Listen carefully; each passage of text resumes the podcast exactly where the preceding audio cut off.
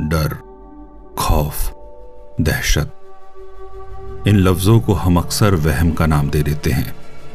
बचपन में जब रात को बुरा सपना देखकर मैं जागता था तो माँ ये कहकर सुला देती थी कि सपनों का कोई मतलब नहीं होता। डर बस मन का वहम है।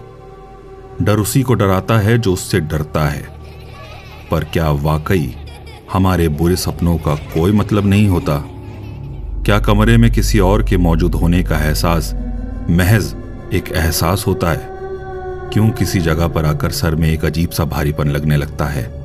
क्यों ऐसा लगता है कि किसी सुनसान सड़क पर कोई हमारा पीछा कर रहा है? क्यों कुछ घर और बंगले सालों साल वीरान रहते हैं? कोई उनके पास से भी गुजरना नहीं चाहता।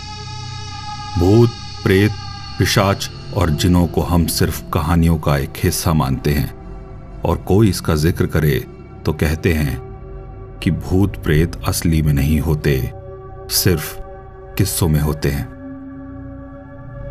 नमस्कार, मैं हूँ आलोक और आप सुन रहे हैं मेरा पॉडकास्ट दहशत। कैलाश और उसका परिवार पुरानी दिल्ली के गली कटरा गोकुल शाह की एक पुश्तैनी हवेली में रहते थे। परिवार में उनकी पत्नी सुशीला और तीन बच्चे थे, जिनमें उनकी बड़ी बेटी रमा मंजली बेटी ज्योति और सबसे छोटा बेटा सुनील थे। देखने में वो एक आम परिवार लगते थे, लेकिन उनके जीवन में जो हो रहा था, वो आम नहीं था। बुराई एक काले बादल की तरह होती है, जो धीरे धीरे पूरे वातावरण को अपनी चपेट में ले लेता है, और फिर ऐसा तूफ़ान आता है कि सब तहस नहस हो जाता है। कुछ ऐसा ही काला बादल इन दिनों कैलाश और उसके घर पर छाया हुआ था। कैलाश चावड़ी बाज़ार में कपड़ों की दुकान चलाता था।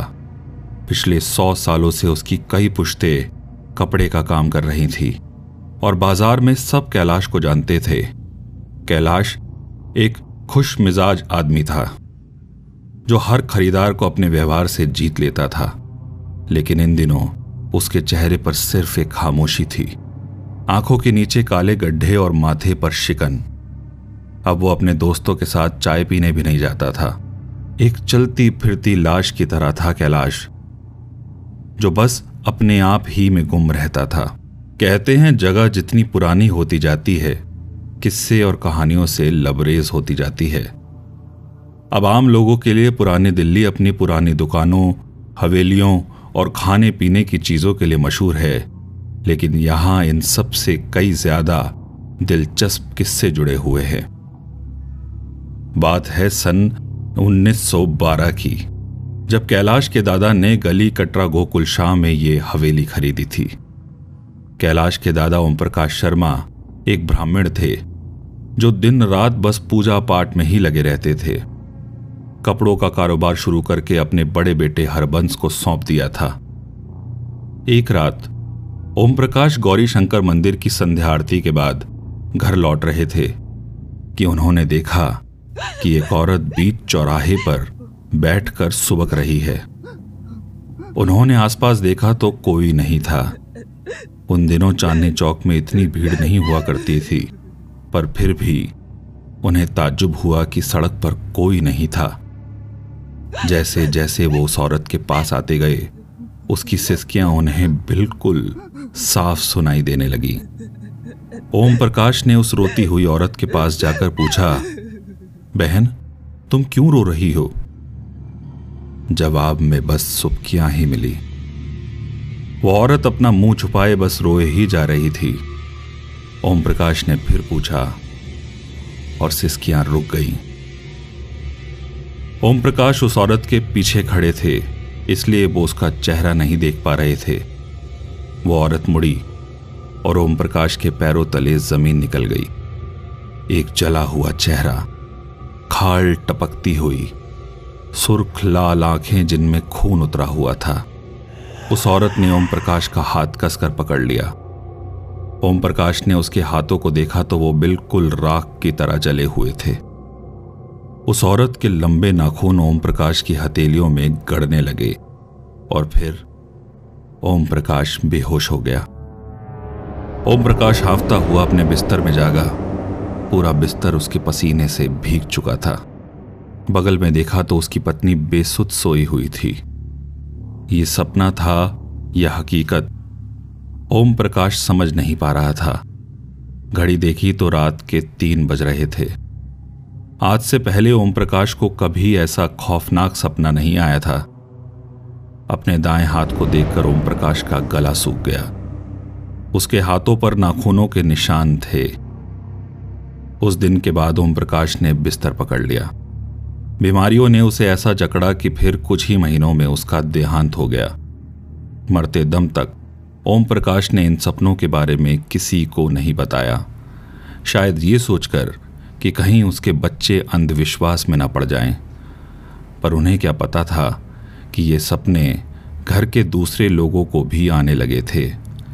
वही रोती हुई औरत, जला हुआ चेहरा लंबे नाखून घर के बच्चों को भी परेशान कर रहे थे।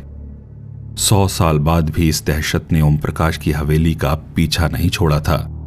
ओम प्रकाश के पोते कैलाश को भी वही सपने दिखाई दे रहे थे।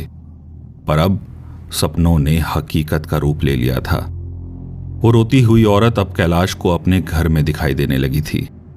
कभी घर के आँगन में तो कभी छत पर तो कभी घर से निकलते हुए चौखट पर। पर यह सब कैलाश बताता भी तो किसको? दोस्त उसे डरपोक कहकर मज़ाक उड़ाते और अपनी बीवी को बताता तो वो भी इस डर में शामिल हो जाती। पूरी पूरी रात कैलाश सो नहीं पाता था। आँखें बंद करता तो वो खौफनाक चेहरा उसके सामने आ जाता और आँखें खुलती तो वो सुबकियाँ उसके कानों में गूंजने लगती।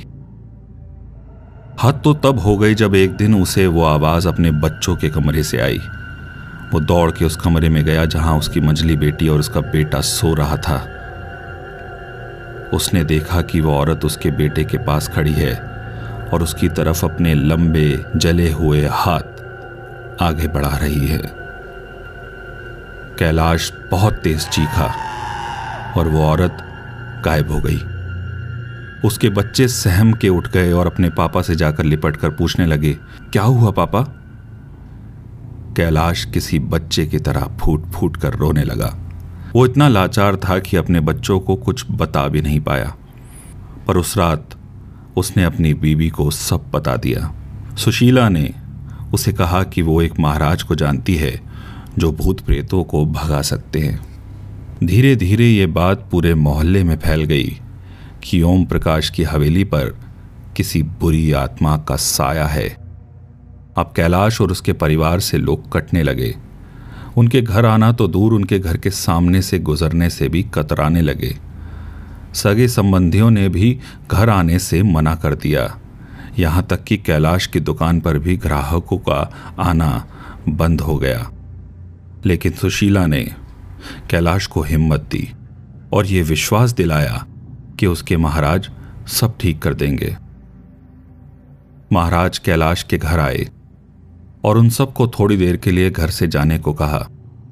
करीब एक घंटे बाद महाराज ने कैलाश को भीतर बुलाया और फिर उसे जो बताया वो सुनकर कैलाश दंग रह गया।